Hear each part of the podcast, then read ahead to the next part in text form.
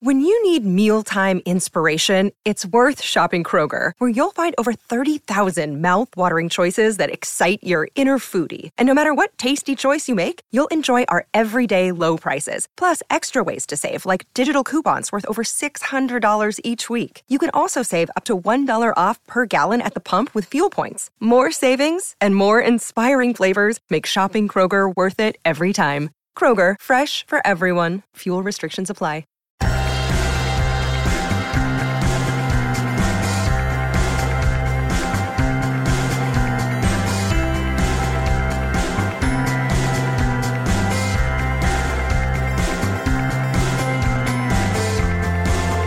Hello and welcome back to another episode of Beyond the To-Do List. I'm your host, Erik Fisher, and this is the show where I talk to the people behind the productivity. This week I'm excited to share with you a new conversation that I had with Laura Vanderkam. She's been on the show a number of times throughout the years, always a great conversation when she comes back on. And if you don't know Laura, she studies time. And in this conversation, we're talking about her new ebook, The New Corner Office how the most successful people work from home, which is drawing on her 18 years of experience working remotely, plus her original interviews with managers, employees, free agents, people, in other words, who have perfected their remote routines, as many recently have found themselves suddenly in the middle of. So Laura and I share some back and forth stories about places that we both got hung up in making that transition work, as well as making it work seasonally because it's never the same for very long. But some of those things that you can hold to and make work to make work work at home. So I'll get out of the way and just say, enjoy this conversation with Laura Vanderkam. Well, this week it is my privilege to welcome back to the show Laura Vanderkam. Laura, welcome back. Thank you so much for having me back.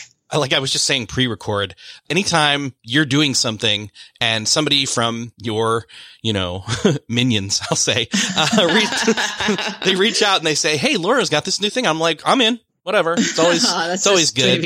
Yeah, I mean, you've been on the show I think four times, maybe five. I don't know, but it doesn't really matter. You've always been a solid guest, and so I always knew that uh, you're in the forefront of this productivity world, this time management world, because that's what you do. You spend you've spent years. One, working from home, and we're going to get to that in a second, but two, studying time.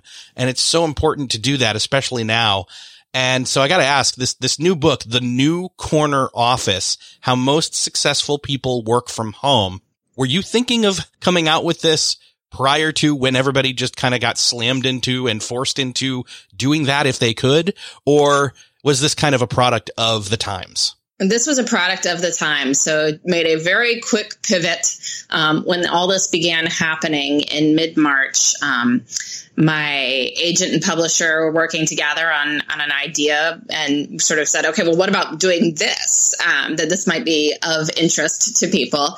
And I, uh, started a new podcast on April 1st that was called the New Corner Office that looked at tips on working from home since another a number of you know companies had expressed interest in, in reaching audiences that, that were related to this. Um, and and so I thought, well, maybe there's a book here too. So we decided to do one and uh, wrote it, and then came out in July. And the reason that was possible is that it um, is being published as an ebook and audiobook, not as a physical book. And it turns out that physically printing a book and shipping it through warehouses and to stores adds a long time to the publishing process. So right. we were able to pivot pretty quickly. That's great. Yeah. And, and one of the things I want to say is that not only this audio and uh, again, audio is right at the alley of any podcast listener. So check that out for sure. But the Kindle side of things, it just makes by releasing it digitally, um, the ability to, Hey, if we're going to put this out there quickly,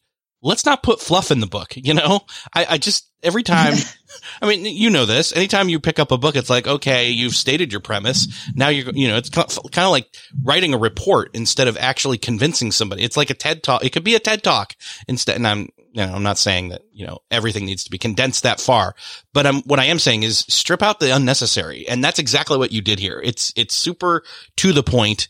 It's incredibly useful. Like this is honestly, in my opinion, for anybody who is not got a lot of experience or even is, has been doing it the past few months and still struggles, or even if they figured some stuff out, there's still a lot more to figure out. Trust me. After, you know, cause you, you, both you and I have been doing this work from home thing for years. And honestly, I can count that there's probably 20 different versions of it that I've done. Probably, probably much more than that, right? Like you've probably done that many different, uh, change ups of how you've approached it, uh, until you kind of finally got a handle on it. Yeah, I think that's how it works, and of course, a lot of people have had to make those adjustments so quickly. Um, and and going 100% remote in March, uh, this wasn't something they'd maybe been toying around with for years and trying a day here and there. I mean, it was just go overnight, you know, if your business wants to stay operational. And so no wonder it was tricky for a lot of people. Um, but certainly, you know, working from home is a skill and people are getting better at it over time. And so I wanted to write a manual for people who were looking to incorporate this into their work life for the long term. I mean, yes, this came out of a crisis, but I'm pretty sure that remote work will be with us for a long time to come. And so you know, I wanted to write about how to work from home productively and ambitiously.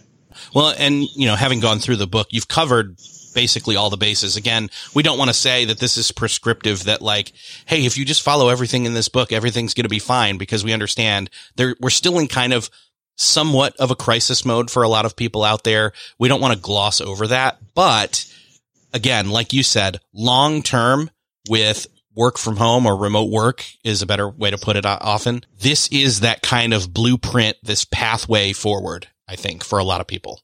There are a lot of upsides to remote work. And unfortunately, right now, there are some downsides for many people who um, are needing to combine remote work with caregiving responsibilities, for instance, um, that maybe in the long term, that won't be so much the case. So if, if people are finding it doable right now and, and, you know, with all that's going on, just know that this is going to be much better in the future. And, uh, you know, I think a lot of organizations are realizing that. And they may be 100% remote right now. Um, but I, I think as we come out of this, they'll reach more of a, a hybrid model of, of doing some days in the office and some days at home. And for a lot of organizations, that can really be the best of both worlds. Yeah. In other words, there may be a necessity right now, but there could be a potential to truly thrive later on.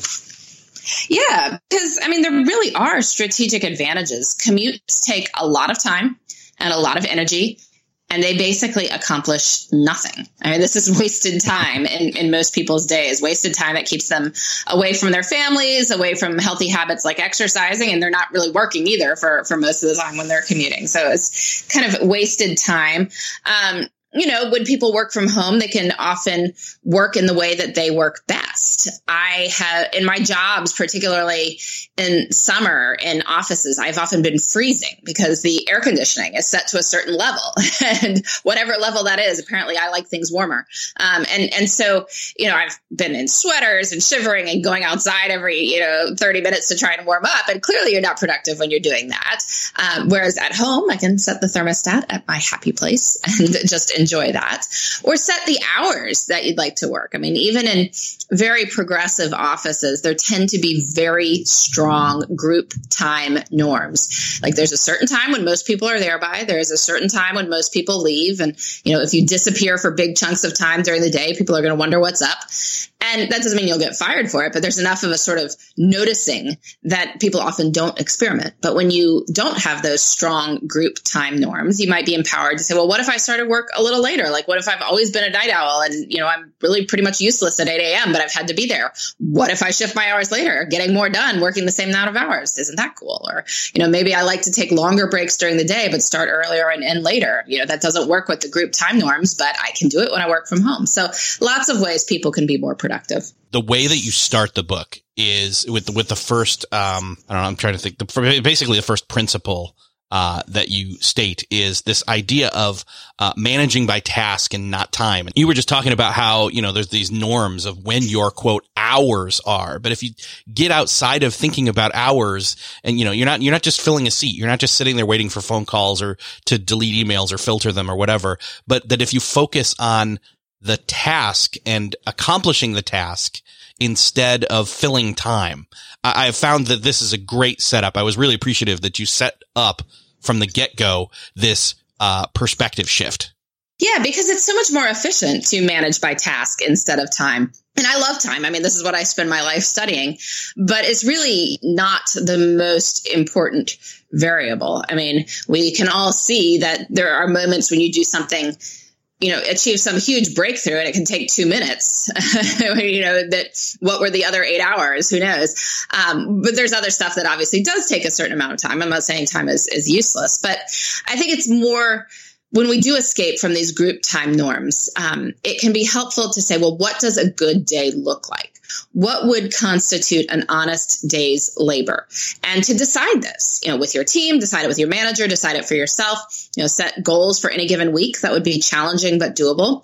Break those down into daily task lists, what would be challenging but doable for any given day. And then the upside of doing this, aside from knowing that you've for sure gotten stuff done, um, so you feel very accomplished, uh, is that you can also end the day. Uh, because one of the biggest challenges for people who work from home is not knowing when the day is over. When you're in an office, like the day has to end at some point. You have to get in your car or get on the train or whatever and get out of there. When you are working at home, you don't have that automatic end to the day. And you can wind up feeling incredibly guilty if your laptop is sitting there and you're like, but I'm watching TV. I shouldn't be watching TV. My laptop is over there. You need something to tell you that the day is over. And knowing that you were supposed to get through, let's say, these five challenging tasks for the day, and you did, can then allow yourself to say, okay, I'm good. I, I have marched my mar- miles for the day. I will march again tomorrow. Yeah, and having that again, that pre-discussed designated three to five tasks that are specific, they're manageable, they're agreed upon by you and whoever else, you know, whether it's you're part of a team or you report to somebody or report people report to you, that having that predetermined amount really, really helps. And honestly, it then allows you to say, Hey, if I just do these five things, I've, or, or even three, depending upon what they are.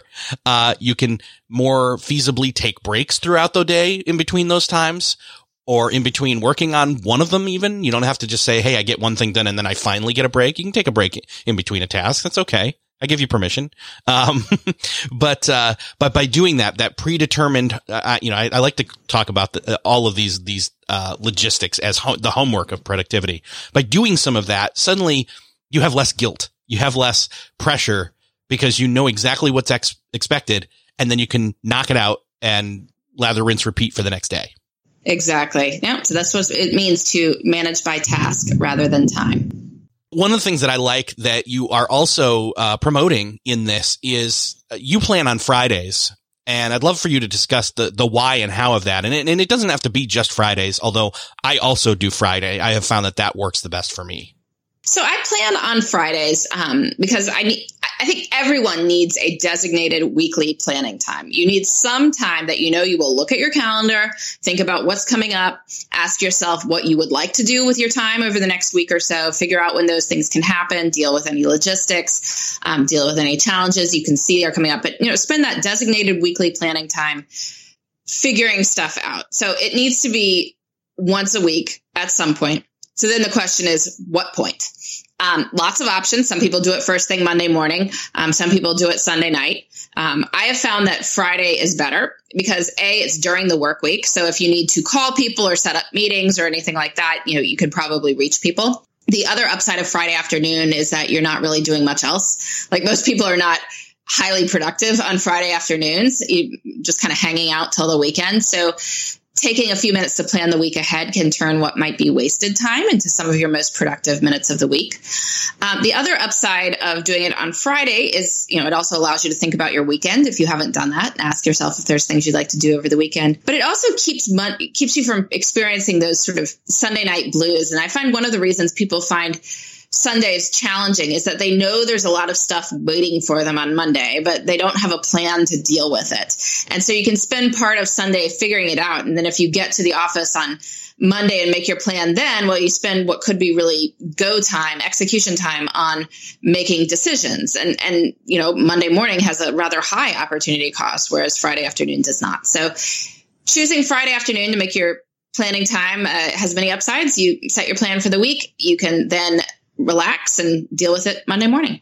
I even kind of refer to this as passing the baton to my future self or next week me or something like that. Yeah. You know, because again, that's part of the problem is that people can be super fast, but if somebody fumbles the passing of the baton, any other team could win. And so it's really about buttoning up things. It's about closing down not only, you know, each and every workday, uh, which we can talk about a little bit too, because that's part of the rhythms that if I button up Friday and I set myself up Monday to just walk in and start executing well without having to say, now where was I? What did I do? What do I need to do? Like write myself all that, you know, basically write myself that instruction list, uh, and have it sitting there ready to pull out of a planner or sitting there on my desk or startup file or whatever is best for you. By setting myself up that way, Sunday's less dreadful and Monday's less hard.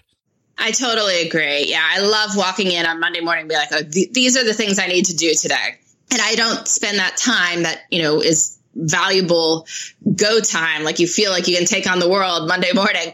Don't spend it making a decision of what i'm going to do which means that you don't then get started on your work till monday afternoon. And monday afternoon you're kind of already fading for the day. It, better to capture that energy. And so doing the planning in the afternoon and then the executing in the morning can can help with that.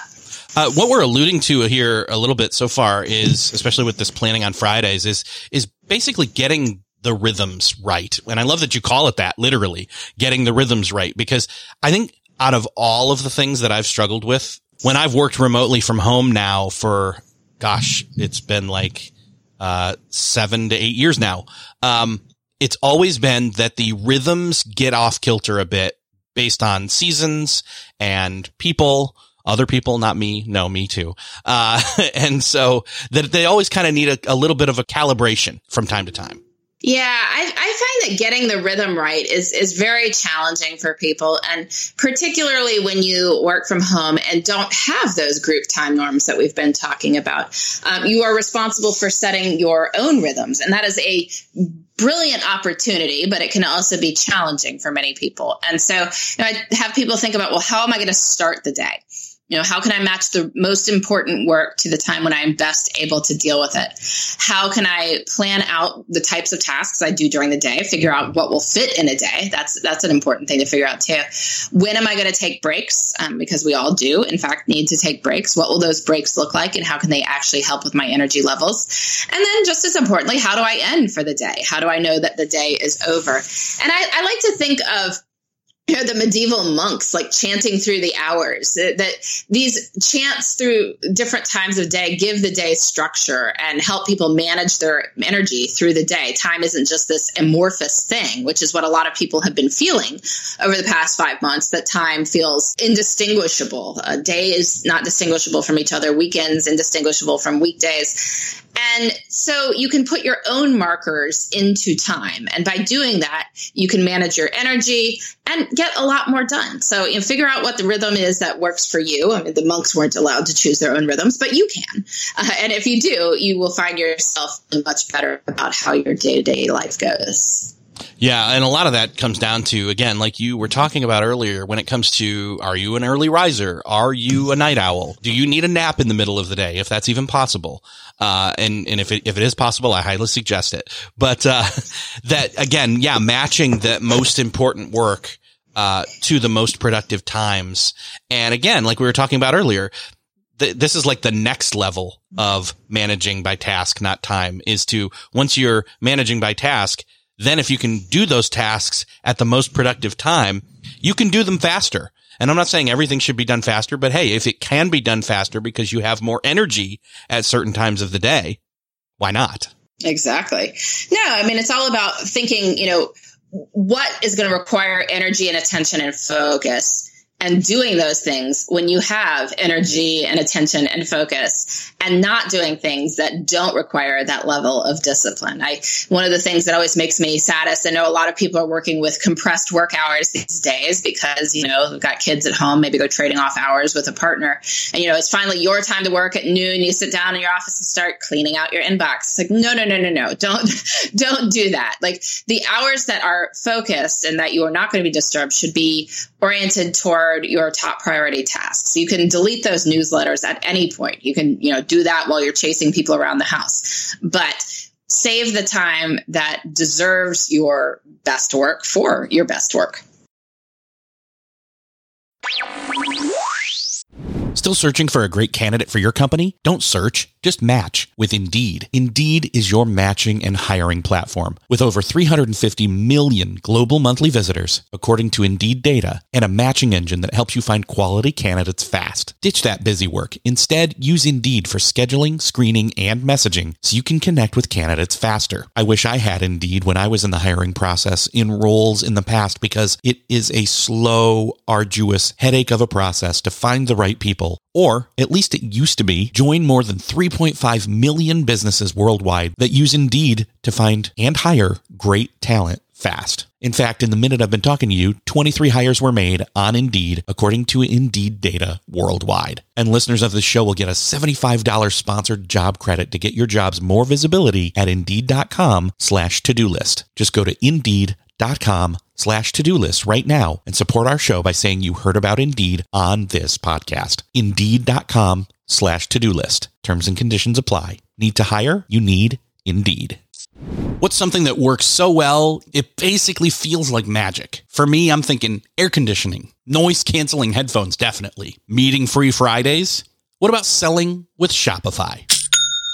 Shopify is the global commerce platform that helps you sell at every stage of your business. From the launch your own shop stage to the first real store stage, you don't have to just sell your own stuff anymore. With Shopify Collective, you can curate products to sell from brands you love and give your customers more variety and your business more sales. Shopify is your no excuses business partner. Sell without needing to code or design. Just bring your best ideas and Shopify will help you open up shop. Shopify also helps you turn browsers into buyers with the internet's best converting checkout, 36% better on average compared to other leading commerce platforms, and sell more with less effort thanks to Shopify Magic, your AI powered all star. Sign up for a $1 per month trial period at shopify.com slash beyond. Again, go to shopify.com slash beyond now to grow your business no matter what stage you're in. Shopify.com slash beyond.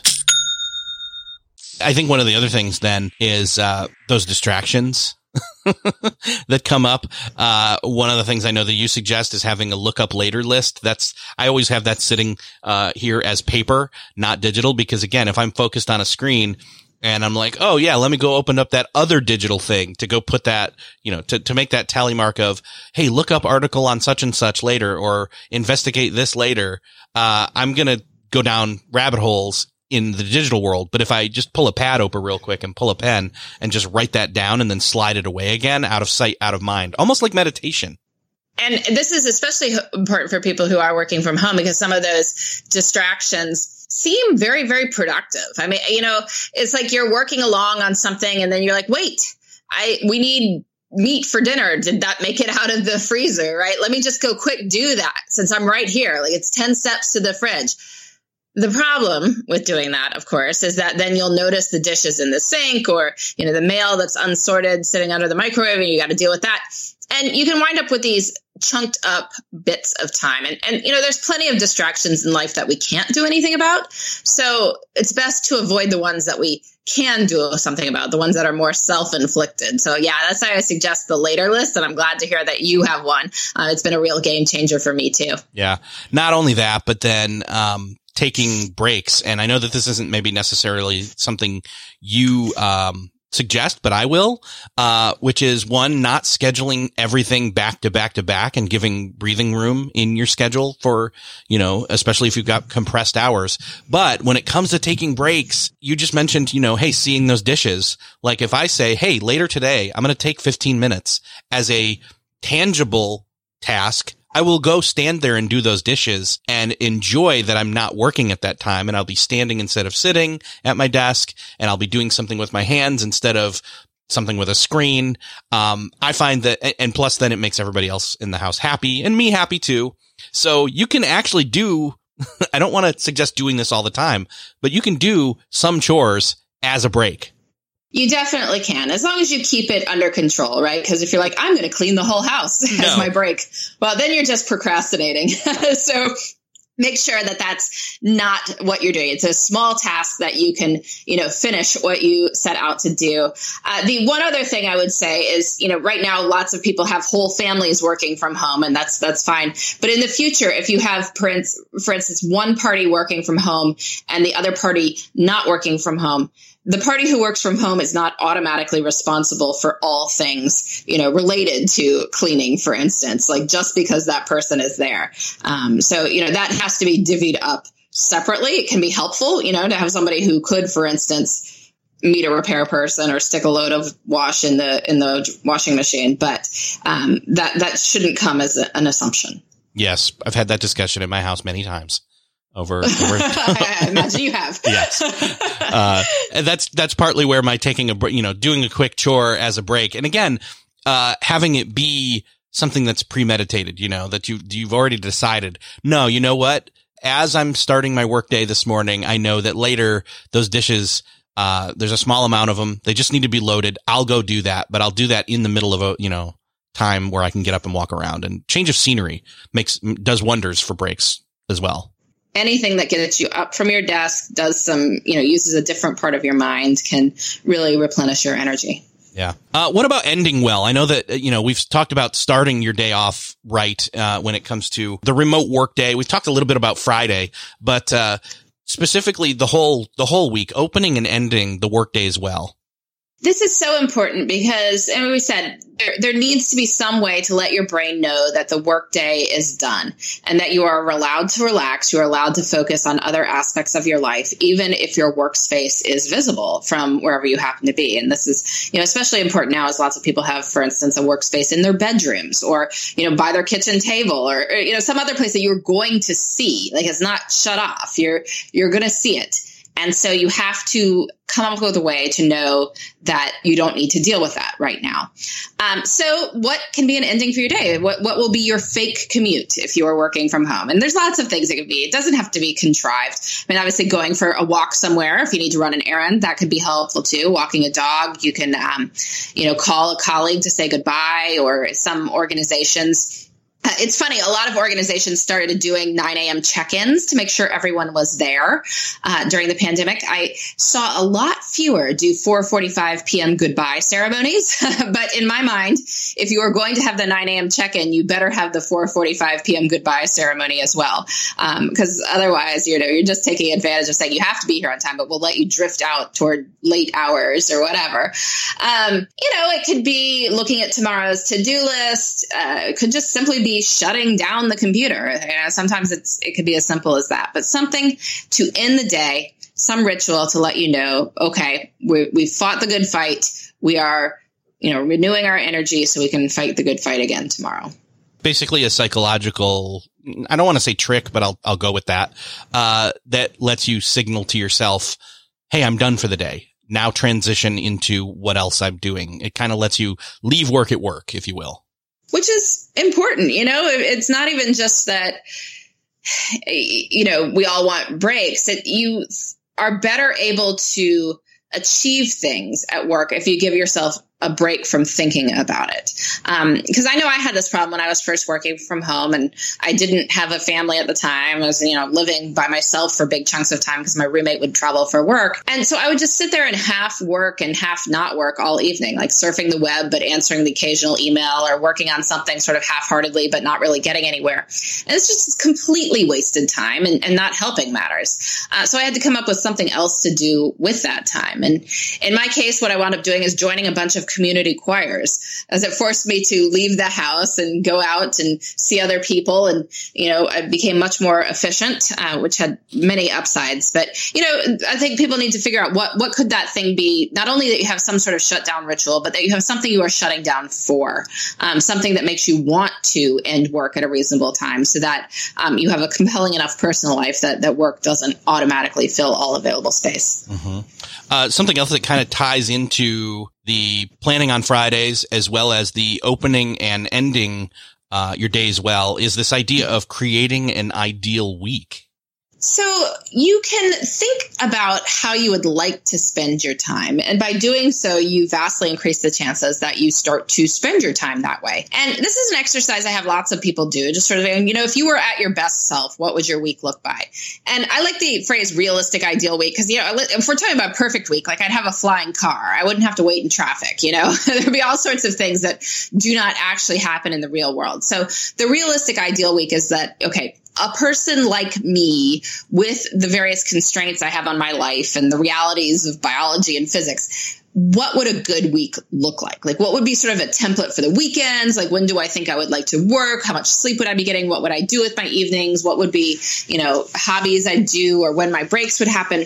What kind of work would I focus on at different points? And once you have this schedule, you can work to make parts of this a reality. And the upside of remote work is often you do have more say over your time. And so, you know, if you're thinking, well, I'd really like to exercise at 9 a.m., but I've always, you know, had to commute and be at work by 9:30, so that just doesn't work. Well, maybe it works now, right? Like maybe you can, in fact, go for a 30 minute run and you'd still be at work at 9:30, um, even though you ran at nine. And so you can just try these things out and see what works and what doesn't and what parts you'd like to keep in your life.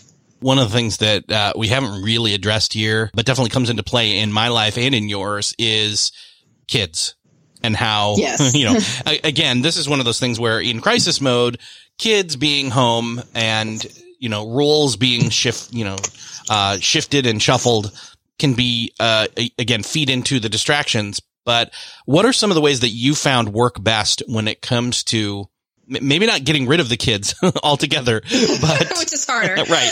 Uh, but but making work work when kids are present.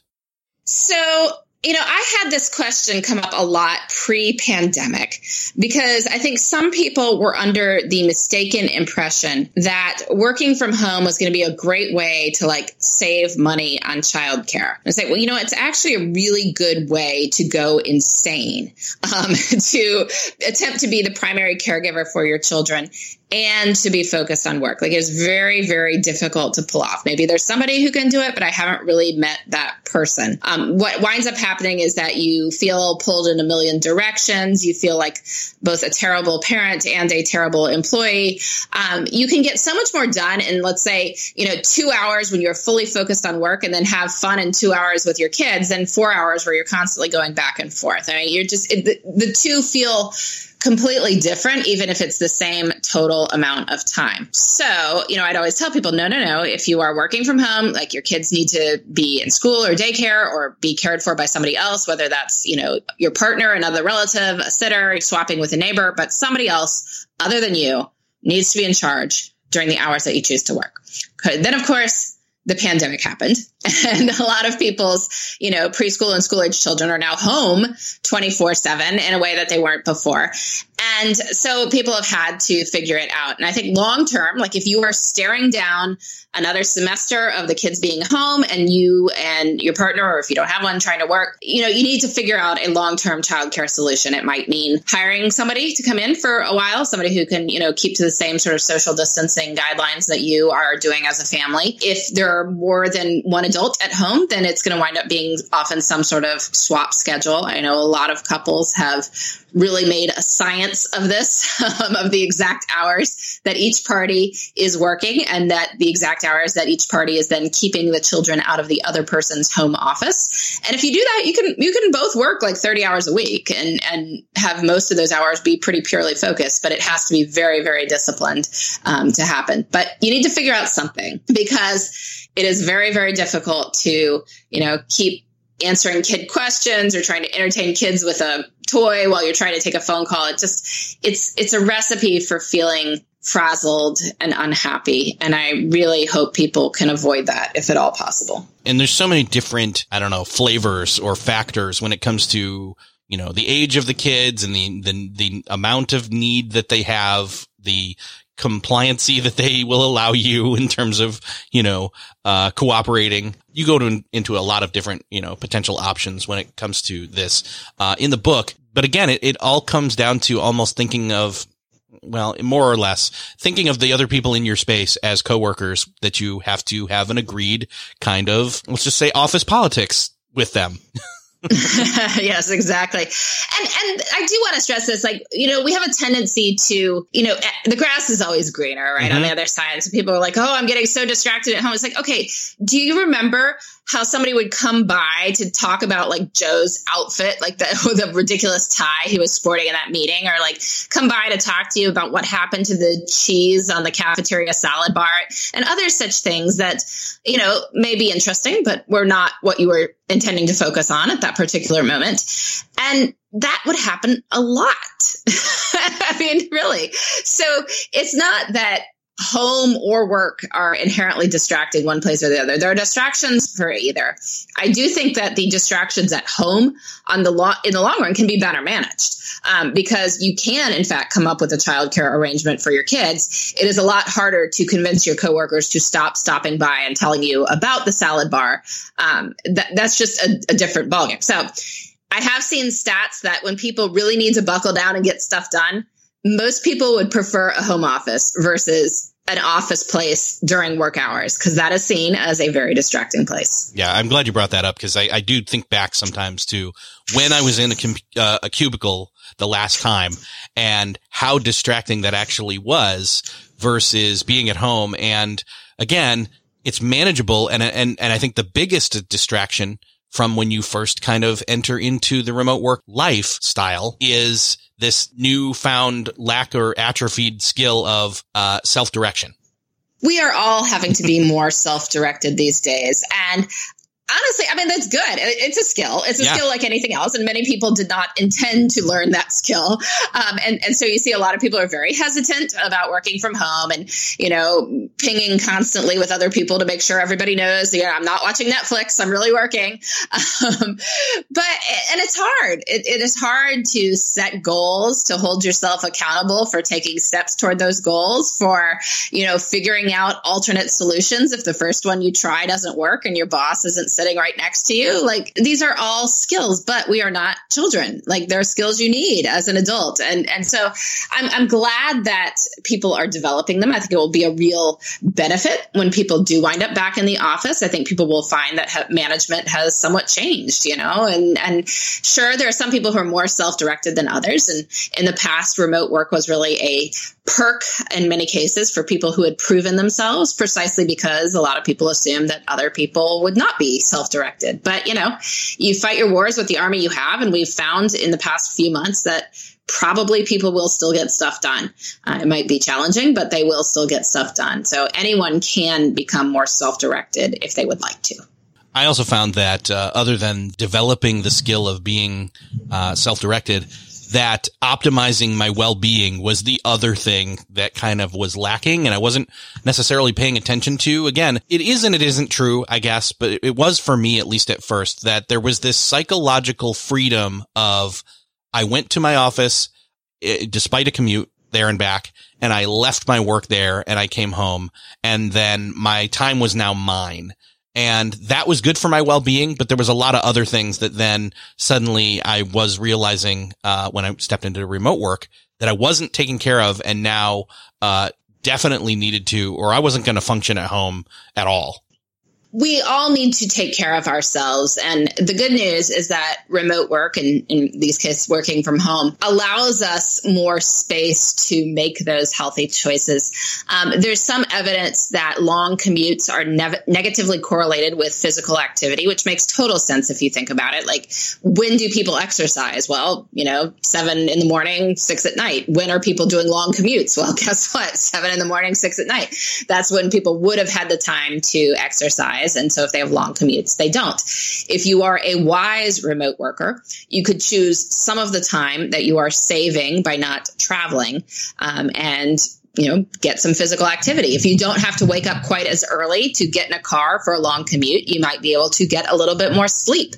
Um, that is certainly a, an upside that wise remote workers can do. Uh, they can also manage their energy um, so that the days that they are going somewhere, they can be their best selves as opposed to feeling very burnt out um, on, for instance, long travel days. They could make healthier choices um, in terms of eating Um, you know, if you are preparing your own meals, they generally are healthier than restaurant meals, um, just because of the availability of fruits and vegetables and using less salt and fat and things like that. So, you know, if you're cooking dinner, great. If you're then eating your leftovers for lunch, wow, you know, you've got two healthy meals out of that. So there are ways to make healthy choices that optimize your well-being. Now, does everybody do that when they work from home? Of course not. There's probably people who are like ordering pizza for every meal and, you know, because they don't have a commute, they're going to stay up twice as late as they would before. But you can make these choices. And so I encourage people to consider doing so. Yes, it, it enables you to make those choices easier instead of, oh, I got to do all that work just to take something to, you know, take that lunch to work. Uh, and it's got to be preservable to a certain extent, et cetera. Not saying that that wasn't impossible to be healthy that way, but yeah, I found once I was able to work from home, my morning was me going out for a walk first thing. And that was happening way less up till that point. Yeah, there's just more space for it. Or even during the day. I mean, very few people will do a real exercise break during the workday at a workplace. Now, some offices are starting to encourage it, you know, say like, oh, we're going to all go for a walk together at lunch or something like that. You know, great. But it's, it's very difficult to make happen in a lot of these places that are subject to these strong group norms that you know exercise is not something you do at work. Or if you leave to go to the gym at lunch you are clearly not a go-getter. I've, I've really heard people express basically that exact thought. Um, i'm like okay well that's that's interesting because you know my thought is you're probably getting better ideas and having a better afternoon if you do that but many people are aware of that perception and so they won't. But it's just not there when you're at home. Like if you don't have any more video calls after let's say 2.30 and you got a half hour break sure, like go put on some exercise clothes, go for a walk, go for a run, go do a workout video, go lift some weights, and then, you know, start up again at three o'clock and nobody can smell you. I mean, other than your family and, you know, they're kind of used to it. So it's, it's all good. Yeah. Uh, the, the, the, flexibility to be able to do all that, uh, is just so much more, uh, honestly, just so much more productive. I, I have found. And again, there's been different seasons where before anybody else in my house gets up, I'm the one who goes out the house, goes to the gym and will work out. Other times, like today, I took the dog for a walk at lunchtime. And again, it's because I know what day it is. So I can do that. I can be flexible. So yeah. Yeah. I mean, the flexibility is a major upside. And, you know, we don't have to work from home to have flexibility. There's certainly places that have tried to put some of that into practice. But uh, there's just, I mean, the group norms of seeing each other have their own tyranny. Now they have their own upsides. You know, some people find it easier to be accountable for various things when they see other people being productive too. But you know, we have to be aware of these things and, and not having them around uh, allows for some interesting new possibilities in how we use our time. I think the one other big thing then is that a lot of people will say, well, but if I work from home, am I sacrificing long-term career goals or ambitions because I'm, you know, out of sight, out of mind, or can I work this towards my advantage? This is why the pandemic is so interesting because this wasn't about a bunch of people suddenly need work life balance. And so we're all going to lobby to work from home two days a week and see how it goes. This was everyone, you know, the high flyers, the people who are about to get fired, like everyone is now working from home and had to start doing so very quickly. Um, you know, it's I, it, it's just such a fascinating experiment. I've certainly had conversations with various business leaders in the past are like, "Oh, remote work, so interesting, trend for the future, thing we need to be aware of." Never work for us. It's like, yeah, turned out in March it did work for you. like you you had to do it. So when faced with either shutting your business or letting your employees work from home, you decided that hey, guess what? It turns out we can work from home. So right now nobody is dealing with that. In the future, though, it is true that some of these old ideas of FaceTime and presenteeism and all that will come back up. Like who who looks like a go-getter? The guy who's in the office for the longest hours. You know, the unspoken assumption that you should be at your desk when your boss walks in and you should not leave your desk until after your boss walks out. These are all things that are there. There's even, you know, the idea of you know, you need to respond to your boss's emails or messages instantly, that you'll somehow get more points for having done that, regardless of what you are actually responding when you respond immediately. I think, though, that if you handle it wisely, you can keep your career going with your foot on the gas. Um, but you just have to be strategic about it. One, I think this is not going to be an either or situation. I really do think that a lot of people will come to more of a hybrid setup, like work in the office two to three days per week, work from home two to three days per week. And if you're doing that, then you are, in fact, showing your face. So it's not like you're never showing your face. And if you concentrate those days in the office on being more social, being more collaborative, really going and visiting everyone's desk who's there, it, it can go a long way. It's probably better than being there five days a week, but not being so strategic about it. The other thing is that when you are in an office five days a week, you invest a lot of time in your colleagues, and that's really cool. But I think you probably invest time in your colleagues past the point of diminishing returns. You form these sort of stronger bonds with them, but you don't form bonds with anyone else. And that's not great for your long term career development or potential uh, because no job is eternal, right? Like if your organization goes through mass layoffs, your colleagues are really not that useful to you. Uh, the people who are useful to you are people who work elsewhere, right? Who can help bring you into other organizations or who know you through different parts of life. Um, so and if you do work from home and escape those group time norms that, oh, we all eat lunch together, we have coffee with colleagues you can go have coffee with someone else, right? Go have lunch with someone else. Take, you know, end your workday an hour early and have a long, leisurely FaceTime chat with somebody who is not your immediate colleague, right? And by doing so, consciously choosing to do that, you can expand your network well beyond the people who you work with most closely. And that can light a major fire under your career. Again, do all remote workers do that? Of course not. I mean, there's plenty of people who just sit in their offices and don't reach out to anyone. but you do have the opportunity to do it in a way that's a little harder when you're in a cubicle. Yeah, man. Uh, yeah, I, I keep thinking about, you know, what does it look like for people to go back to an office, at least uh, to a small extent? And it's really just about, hey, there is a good thing about meeting people in person and seeing them, but let's lean in on those good things that are, that, you know, the positives of those. And then let's cut out the negatives of feeling like we have to sit somewhere and be babysat.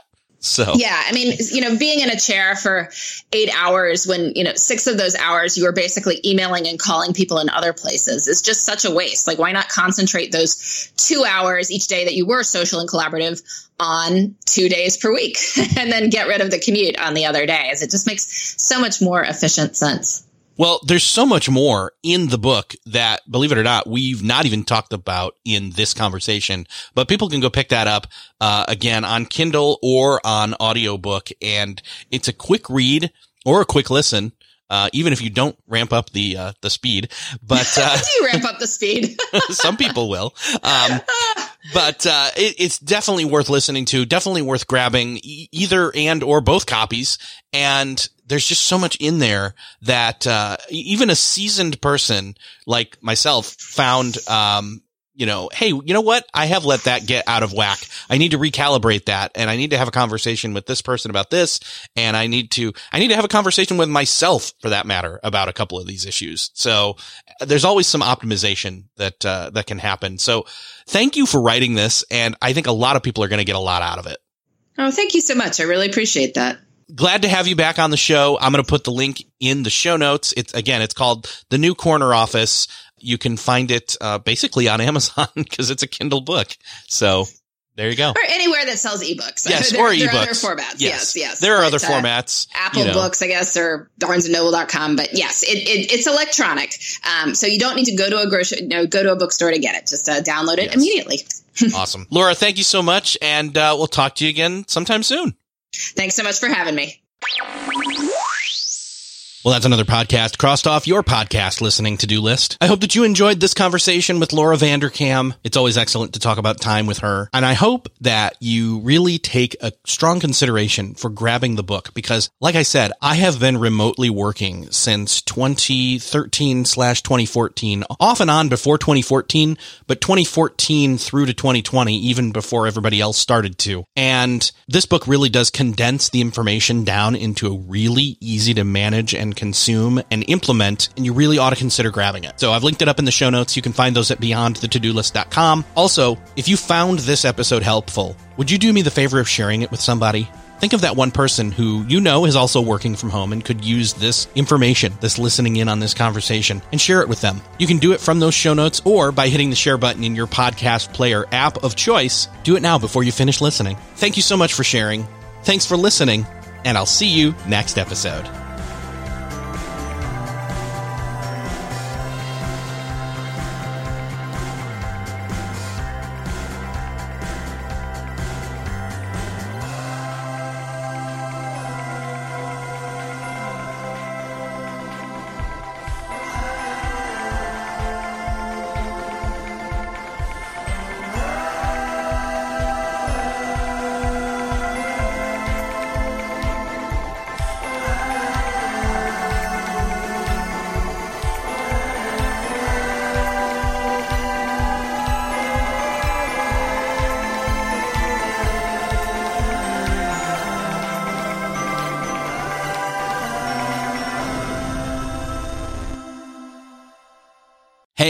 For listening to the end. If you're looking for a show to start helping you apply these productivity lessons on your business, check out Millionaire University. It's real lessons from real entrepreneurs teaching you what you need to know to improve your business or start one if you've been putting it off. It covers all aspects of business from starting marketing, growing, managing, and everything in between, wearing all the hats. And as an added bonus, I am conducting a number of those conversations, those interviews. So you'll fit right in. Again, that's Millionaire University. Just search for it in Apple Podcasts, Spotify, or wherever you're listening to this podcast.